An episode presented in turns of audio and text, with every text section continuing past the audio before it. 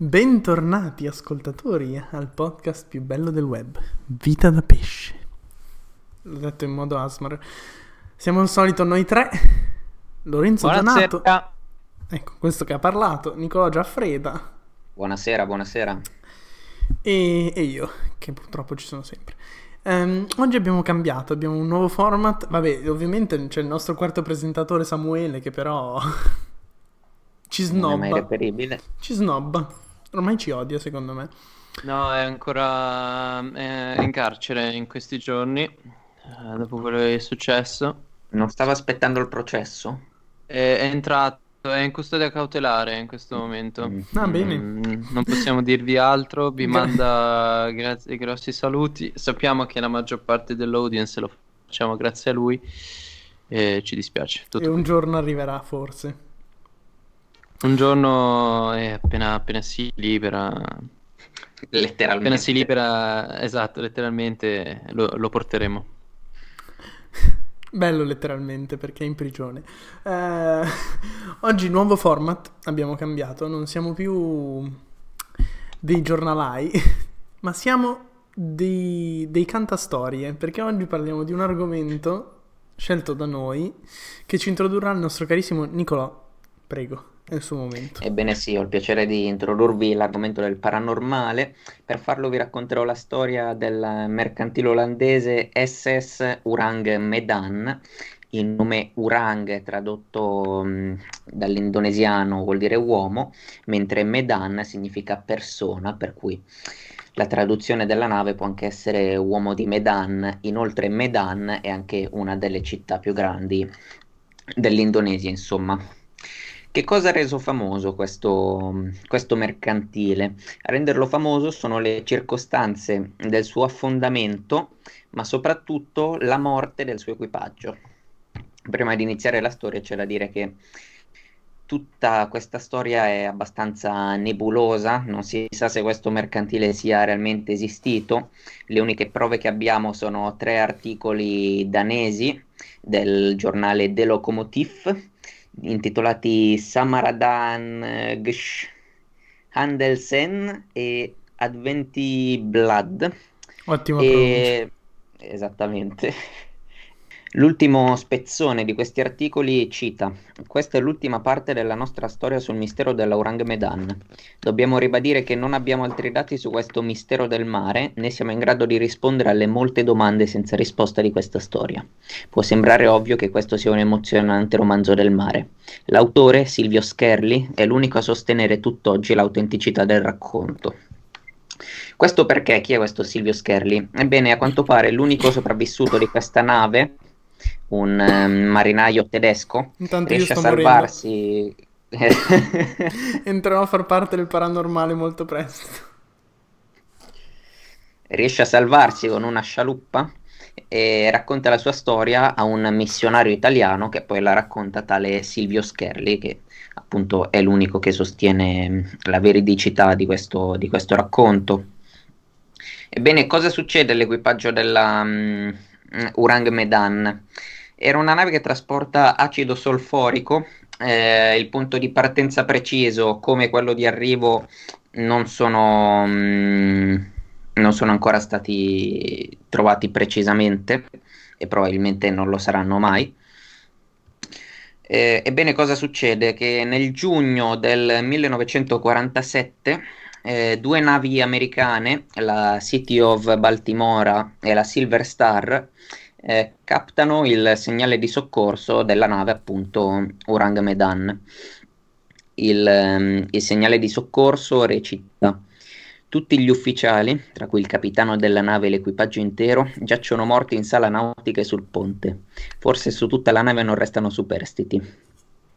Vi sono poi una serie di codici Morse eh, quasi senza senso e infine anche io sento arrivare il mio momento, aiutatemi. E poi silenzio tombale. Allora questa nave di soccorso Silver Star arriva alla Urang Medan e quello che si trova davanti, signori miei, è a dir poco sconvolgente. La nave è perfettamente in ordine, se non fosse che, che tutti i membri dell'equipaggio sono deceduti e non solo Le posture dei cadaveri erano terrorizzate, con occhi sconvolti, facce contrite, braccia tese in segno di aiuto, e questo appunto è, è il fatto più sconvolgente di questa, di questa storia. Eh, l'idea iniziale della Silver Star era di, attra- di attaccare questa nave e di portarla in porto, tuttavia un incendio li costringe a, ad abbandonarla e poi la Urang Medan affonda e porta con sé i suoi segreti. Bella storia, devo dire... Una storia molto intensa.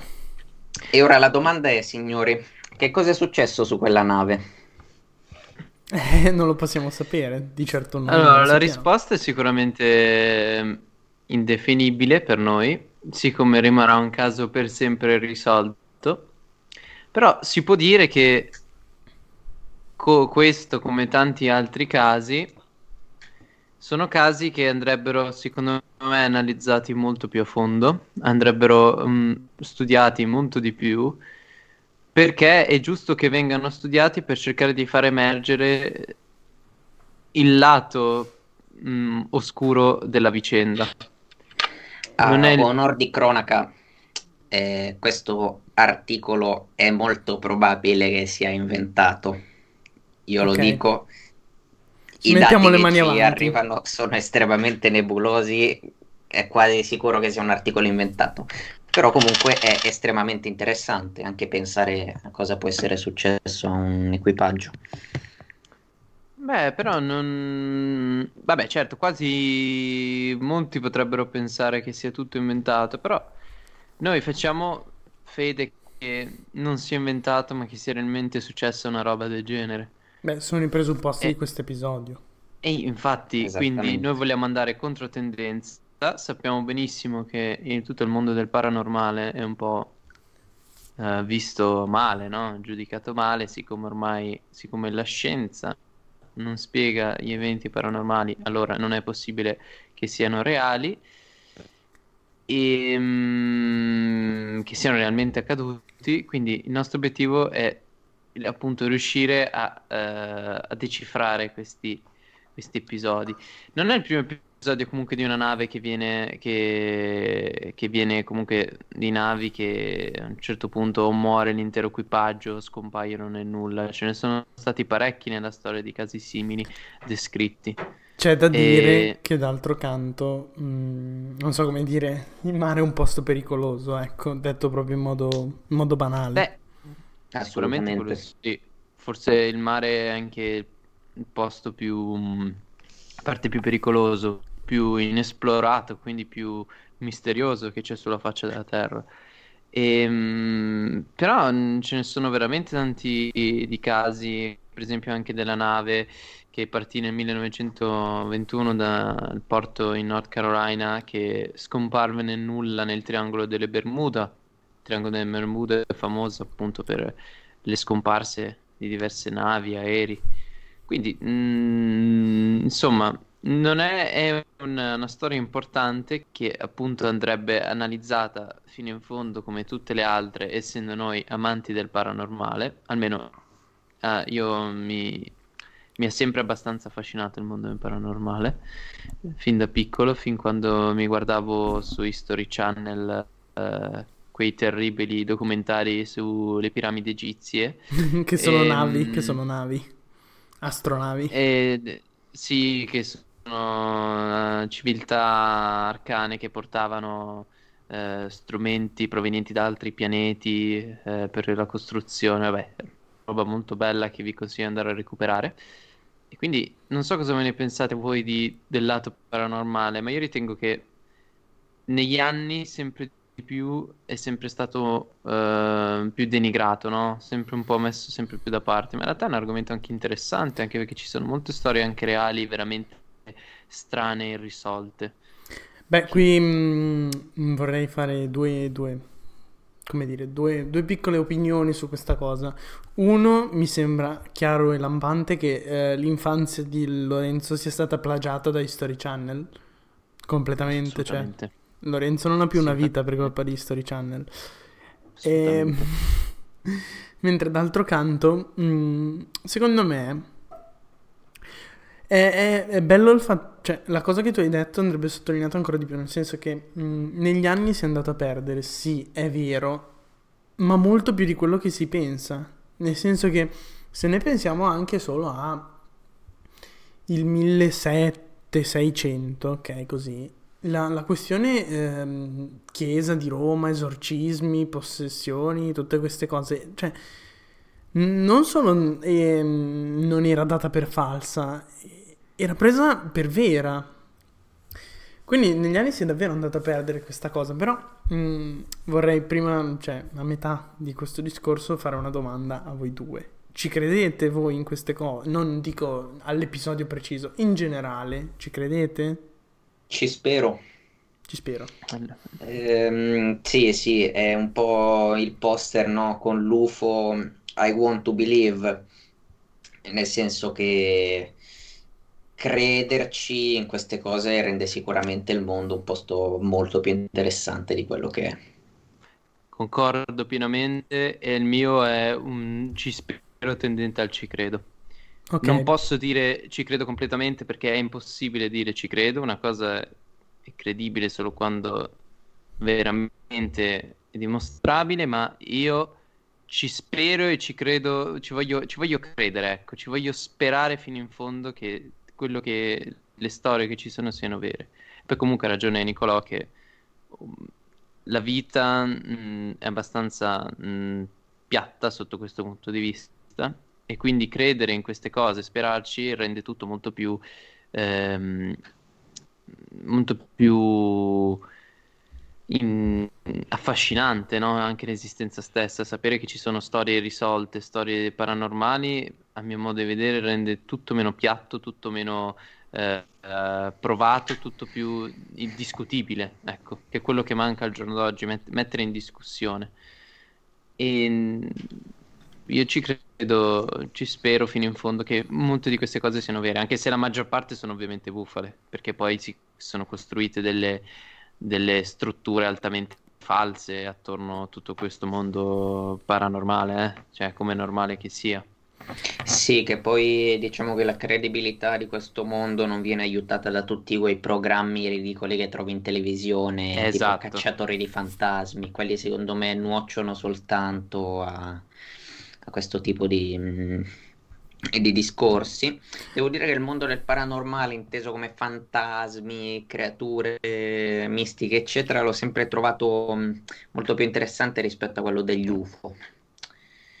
Eh, Ma molto più anche qui ne faremo un altro episodio. Ne faremo un altro episodio. Io invece, mh, eh, qua spezzo una lancia a mio favore, io mi ritengo un esperto di UFO e Eh, eh, me attenzione, il tema, dichiarazioni. Il tema degli alieni è uno dei temi più belli che possa esistere perché non è solo eh, eh, bestie con la testa a grande, con gli occhioni che ti vengono e ti rapiscono, ma è molto più importante eh, di quello che appunto ti vogliono far vedere in televisione, di, di anche quei programmi che ti mostrano solo che ci sono gli alieni che hanno parlato con Hitler o che hanno rapito delle persone, li hanno, li hanno, li hanno, li hanno sezionati, li- cioè quindi è un Beh, mondo veramente molto più beh, grande di quello che si pensa. se gli alieni hanno molto... parlato con Hitler, eh, non vogliamo più questi alieni perché il risultato non è stato No, buono. beh, ma sì, ma sai che ci sono quelle storie, no, che hanno rotto le palle, mi ricordo, ma anche in programmi abbastanza importanti mh, sul mistero, così, anche non solo italiani, ma anche stranieri, eh, fatto dei- degli americani dell'area 51, ok, va bene, quello è il lato importante, però mh, ci sono anche altre storie attribuibili a razze aliene molto, molto, molto carine. Beh, Però se gli alieni quello hanno parlato con Hitler, eh, possiamo dire che d'altro canto, parlando sempre di figure mitologiche simili al Bigfoot, Mussolini ha parlato con quindi comunque... eh, No, da questa affermazione prendo le distanze. verrà, verrà censurato, censurerò proprio la parola che ho detto, così nessuno sa a chi mi sto riferendo. bravo. Però qualcuno è simile al Bigfoot.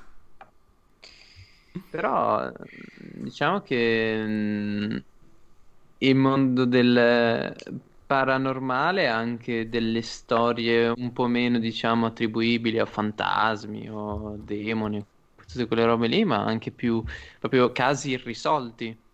Beh, so, allora, penso ehm, al passo di Dyatlov, quello dei escursionisti russi Madonna, il passo che, Dietlov, tanta roba. che si ritrovarono, trovarono i cadaveri nudi, senza scarpe, eh, vabbè. Radioattivi Ehm, a caso. eh, radioattivi che Ne morirono sicuramente. e, e quello è, credo che sia uno dei casi più belli che, che abbiano mai tirato fuori.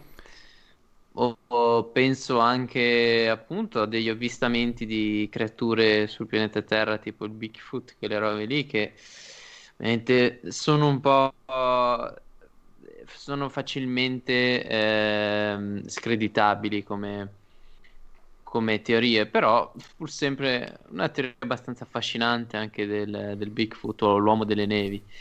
Posso dire una E cosa? sì, Io penso di essere una delle poche persone, mm, in generale mi definisco scettico perché io non ne ho avuto esperienza direttissima, cioè non sulla mia pelle, grazie a Dio. Però sono una delle poche persone che ne ha una prova a favore, nel senso che un, nostro amico di famiglia... Sarebbe. No, adesso te lo spiego, è una cosa seria. Ti dico solo che è uscita una persona dal Vaticano per sta roba, quindi... mm, Ok. cioè, se il Papa Ratzinger all'epoca ha mosso qualcuno, vuol dire che un po' di credibilità c'era. No, no, ok. Vai. Ehm, questo nostro amico di famiglia, che non nominerò perché magari non vuole essere nominato, ehm, ha origine aristocratica, ok? E di... mm, cioè, ha proprio un titolo ancora, anche se non valgono più. Penso non valgano più.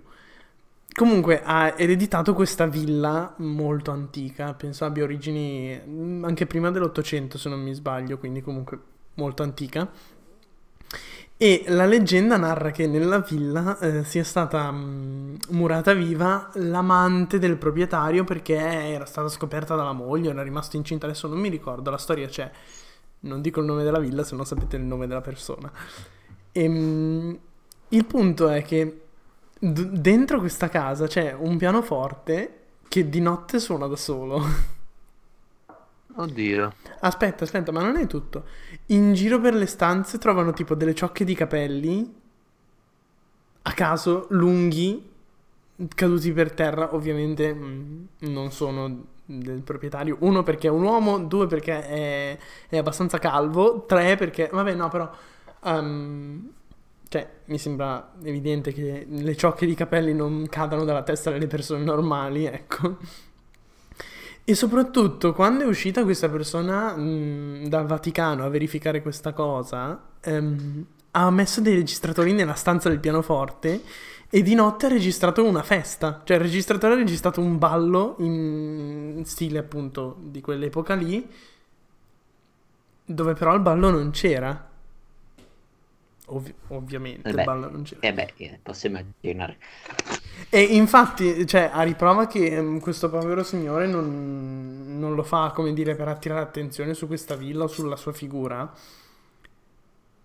non vive in questa villa, cioè, avendo a disposizione comunque questa villa, ehm, questo signore risiede in una sezione separata, completamente divisa, perché ha paura. Ah, l'avrei anch'io tanta paura e non vivrei neanch'io. Ma mh, oltre a queste storie, c'è da dire che tutta mh, è la sfera paranormale, esoterica. Ehm, anche qua in Italia fa parte poi della nostra cultura, Mm. che sia da tutti i posti che ci sono nelle città, fare le corna quando qualcuno ti dice, quando ti cade il sale. Ma anche fuori dal nostro paese, mm, un posto che mi viene in mente è sicuramente il Giappone, che credo sia uno di quelli più impregnati di storie di spettri, mostri. Per cui è anche un lato molto affascinante che a volte ti aiuta a comprendere le culture di, di un paese. Quello è vero. Devo ti dire che assolutamente mm, ragione. hai centrato, penso, le due culture più, E più, come dire, più... misteriose anche, c'è No, da dire. no, non misteriose, cioè più credenti da questo punto di vista. Penso noi in Italia e la presenza della Chiesa ha fatto tanto nel tempo. Sicuramente. E, e il Giappone, non so perché anche io ho questa idea che, ne- a parte che tutta la cultura degli spiriti, degli antenati, ma in generale tutto il mondo buddista ha quest'idea del... del... Non, non so come definirla, un'idea... mm, Forse più legata allo shintoismo che al buddismo, dove tutto è vivo, tutto ha uno spirito. Mhm. E, e sono effettivamente le uniche due culture in cui si ritrova questa cosa, perché se ne pensiamo al mondo arabo, a parte al- mm, due o tre figure che adesso non mi viene il nome, ma c'è una figura araba dello spettro che punisce così, adesso la cerco. Ma le altre culture non hanno molti riferimenti a questo mondo, mentre la nostra è quella asiatica, buddista soprattutto, sì, è vero, molte.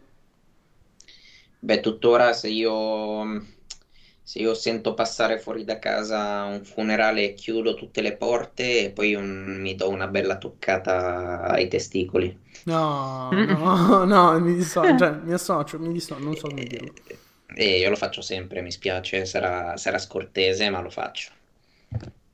È proprio una cosa radicata. Eh, io sotto quel punto di vista non sono così mm, scaramantico perché boh, non so, eh, non, è- non sono scaram- non sono scaramantico, diciamo così tanto. Però, mm, però sicuramente in Italia, anche dovuto al fatto di una cultura, mm, s- diciamo che la Esatto, con, eh, con la Chiesa, con, eh, in epoca medievale, in epoca rinascimentale, così si sono sempre venuti a creare sempre più misteri, no? Con eh, anche la, la- la- in Italia quando venivano bruciate le cosiddette streghe, quindi sempre stata una, una zona particolarmente eh, piena di queste, di queste storie. Ci sono anche storie simili a quella, del, del- quella che appena ci hai raccontato te, che mh, di castelli dove eh, gente ha registrato comunque strane voci eh, o suoni non eh, paranormali, eh, dove appunto prima risiedevano strane famiglie che magari hanno, hanno avuto una fine non, non bellissima, diciamo, le cosiddette anime dannate, no? Mi ricordo che c'era un caso in Italia di una bambina che è morta in un castello dove si sono registrate delle voci, non so se la conoscete la storia, abbastanza famosa. Eh, non mi ricordo tipo la bambina degli occhi blu, una roba del genere. Mm, Non ho presente. sì, è un Se l'ho caso, sentita nominare. è un caso, sì, non mi ricordo adesso di preciso il nome, comunque famoso dove appunto eh, questa bambina morta dove si registrano dei, dei suoni, dei suoni di bambina, delle voci eh, nel castello. E quindi molto, molto inquietanti come cose. Beh, noi nel pre-episodio, ovviamente come penso gli spettatori immagino, anzi ascoltatori, immaginino, ci prepariamo un attimino e abbiamo fatto un discorso su Venezia. Venezia è una città che esiste mh, così com'è, cioè i palazzi che vediamo circa dal 1400-1500 e quindi per forza di cose c'è una storia dietro. E, mm, Nicolò aveva, aveva fatto riferimento a una- un'isola famosa che si chiama Pomeglia, ma ancora più famosa Venezia, ovviamente non tra i turisti, tra i veneziani, è un, un palazzo nel, nel sestiere di Dorsoduro, che è quello di fronte a San Marco. Non so se avete presente, vabbè, comunque di fronte a San Marco. Sì. C'è questo palazzo che si chiama Cadario. Tra l'altro è, è, tra virgolette famoso perché è, mm, nel palazzo praticamente adiacente ci ha vissuto D'Annunzio. Ah, Comunque, in questo palazzo ehm, ha una storia particolare perché ogni, a parte che è diventato famoso per questa cosa, ma ogni proprietario muore di morte violenta e quasi sempre la morte è legata al palazzo, ma non, non, non come dire, non che su 10 proprietari che ha avuto è successo a due, su 20 proprietari che ha avuto, perché è lì dal 1400, lo cerco al volo, 79, questo palazzo ha avuto miriadi di proprietari e almeno una ventina sono morti in morte violenta. Alcuni anche famosi. Mm. E quindi questo è uno del palazzo maledetto. L'altra è l'isola di Pomeglia, che vabbè, mh, lì è più una questione di spettri, cose, quindi tutto molto più... mh, non so come dire, fatto su, su ipotesi. Sì, forse mol- c'era stato su un ospedale. Sì, sì, era qualcosa tipo mh, manicomio, una cosa simile. Beh, esatto, Come sempre, il, il manicomio è particolare. sempre il posto. Beh, però menzione particolare ai manicomi, perché eh, qua tra l'altro in Italia siamo pieni di manicomi abbandonati, no? E i manicomi comunque mh, rappresentano un po' mh, tutto quel, quel lato lì eh, del paranormale. Infatti, adesso che non ci sono più i manicomi, siamo pieni anche di pazzi per strada. Mm, Sì, Esatto. perché prima li picchiavano, quindi non so quanto... Esatto, prima lì tenevano nei manicomi. Adesso- Comunque anche qui la cosa del manicomio in Italia, mh, cioè la, la paura del manicomio in Italia è figlia della legge Basaglia, cioè eh, non Ed so, se non li avessero chiusi così di colpo non sarebbero diventati così abbandonati e quindi non No, sarebbero sì, stati certo, luoghi certo, così sì, spettrali. sì. La legge Basaglia è quella che ha chiuso i manicomi per chi non lo sapesse. In genere comunque tutte le strutture abbandonate, anche cinema, o castelli così, eh, richiamano e, e sono luoghi affascinanti per chi, per chi ama il paranormale che sono da visitare assolutamente prima o poi nella vita. Ehm, no, l'unica cosa che vorrei aggiungere riguardo questo argomento è mm, anche il fatto del, ehm, eh, che non è ancora stato riconosciuto nessun caso paranormale. Cioè, tutti i casi che sono stati analizzati, eh, tra l'altro l'associazione, eh, quella che a capo c'è anche Piero Angela, eh, ehm, italiana appunto che analizza i fenomeni paranormali, non è ancora riconosciuto nessuno. E, mm, Mm, beh, ma questo è intrinseco nella natura del paranormale, cioè una volta che mm, niente è più un mistero non è più paranormale, diventa No, normale. però non gli hanno proprio neanche, non, non- non gli hanno neanche attribuito niente di, di strano o comunque, eh, insomma, non è stato dimostrato che, sia, che si avvengano fenomeni paranormali, però in realtà ci sono casi che secondo me sono mh, anche facilmente attribuibili, anche solo eh, l'esorcismo, che mh, ci sono immagini reali di gente che, mh, che viene veramente esorcizzata, li trovate ovunque e non Mm. sono, non sono falsi. Non fatto so, gli anche- esorcismi sono sempre, è una E- questione molto controversa, del però- rischiare di danneggiare ulteriormente una persona che, mm, l'esor- secondo i preti esorcisti, è posseduta dal diavolo, ma magari è solo un malato di mente, tu andando lì e gridandogli contro, non fai che Sì, peggiorare però- la situazione. mm, però è è- abbastanza ci- controverso come... È abbastanza controverso, però ci sono casi veramente particolari dove gente all'improvviso è impazzita così, eh. Quello E, assolutamente. eh, tra l'altro eh, anche Sky ci aveva fatto, si parla, mi ricordo, tanti anni fa, comunque ci aveva fatto un servizio apposta su, su questo lato qui. E, mh, che però, ri- ripeto, negli ultimi anni sta, sta sparendo, eh, perché se ci pensate, molti programmi non, non ne parlano praticamente più. Eh, quando siamo cresciuti noi, quindi inizi anni 2000 fino al 2012-2014, era abbastanza in voga questo argomento. Purtroppo anche a, ehm, a programmi abbastanza trash, o meno nati con una buona intenzione, ma diventati mh, merda totale come mistero. Ehm, che da, da delle buone intenzioni che avevano si sono rilevati dei, dei inutili programmi dove più che parlare dell'uomo con l'ascia e dell'ognomo con l'uomo con, L'ognomo armato con di l'ascia, ascia. l'ognomo armato di ascia o di Giuseppe che viene rapito dagli alieni e, ah, sto aspettando ancora che il eh, che mi ave- avevano promesso di aver trovato la porta dell'inferno in Turchia. Sto ancora aspettando, eh, avevano promesso che loro sarebbero tornati sul luogo per appunto eh, entrarci. Sto ancora aspettando che ci entrate e che ci portate all'inferno, ci fate vedere l'inferno, bastardi. E soprattutto la figura di Adam Cadmon che, beh, tanta roba, cioè, Un non- gran personaggio.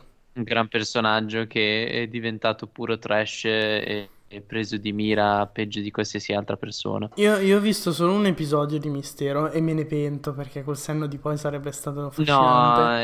eh, era all'inizio però era veramente bello eh, come programma. Sì, però ho Cioè, visto si un episodio guardato.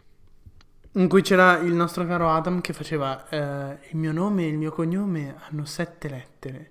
Sette è un numero che decifrato secondo un codice è importantissimo. Va bene, mm, Adam, io ti posso anche credere, ti posso dare anche la mia fiducia, ma spiega qualcosa, cioè non puoi dire tutto e non posso spiegarlo. È E, segreto. sì, ma è quello il fatto che ehm, è anche per quello eh, che è stato molto denigrato poi tutti quei programmi, quei generi lì alla fine. È è anche per quel motivo. Ma tra l'altro Che- qualcuno ha mai visto quest'uomo senza maschera? No, Mm, però uh, ho- eh, so che cioè, ho visto video di Otobi e so che ha fatto degli album eh, su um, abbastanza andate Sì, a vedere pop video di italiano Otobi, anni pop 70. italiano anni 70, esatto. Lui? Canzoni d'amore, sì, sì, è un, praticamente, è sì. un aneddoto, è un aneddoto molto interessante. Ma era già mascherato? O era... No, no, proprio No, come Adam si è Cadman. trasformato. Da Adam Cadmon a, a Claudio Baglioni in, Ah. in tre secondi. se Non No, lo sapevo. peggio, dai, non Eh, era così peggio, forse terribile anche Claudio peggio. Baglioni, eh. Sì, no. Forse anche peggio. Povero Baglioni. Ehm, Vabbè ragazzi, mm, mm, abbiamo già registrato tanto, quindi vorrei chiedere a tutti e tre un, un parere finale su- sulla questione paranormale in generale. Lasciamo perdere fantasmi, navi, cose in generale.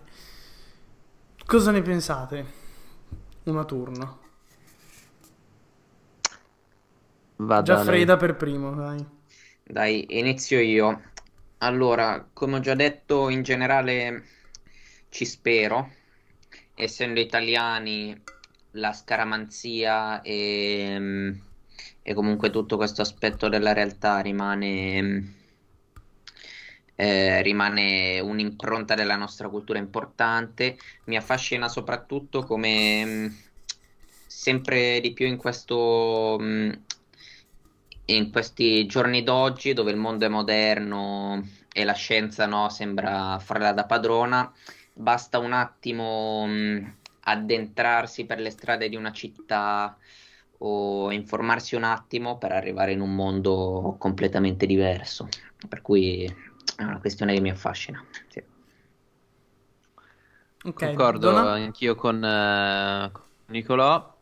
La, la cosa che voglio- vorrei aggiungere è che appunto, siccome rimaniamo sempre in meno a trattare o comunque informarsi di questi argomenti, eh, spero che eh, un giorno si riesca a riprendere in mano anche casi che al momento sono stati archiviati e non sono, non sono ancora stati risolti e che si faccia veramente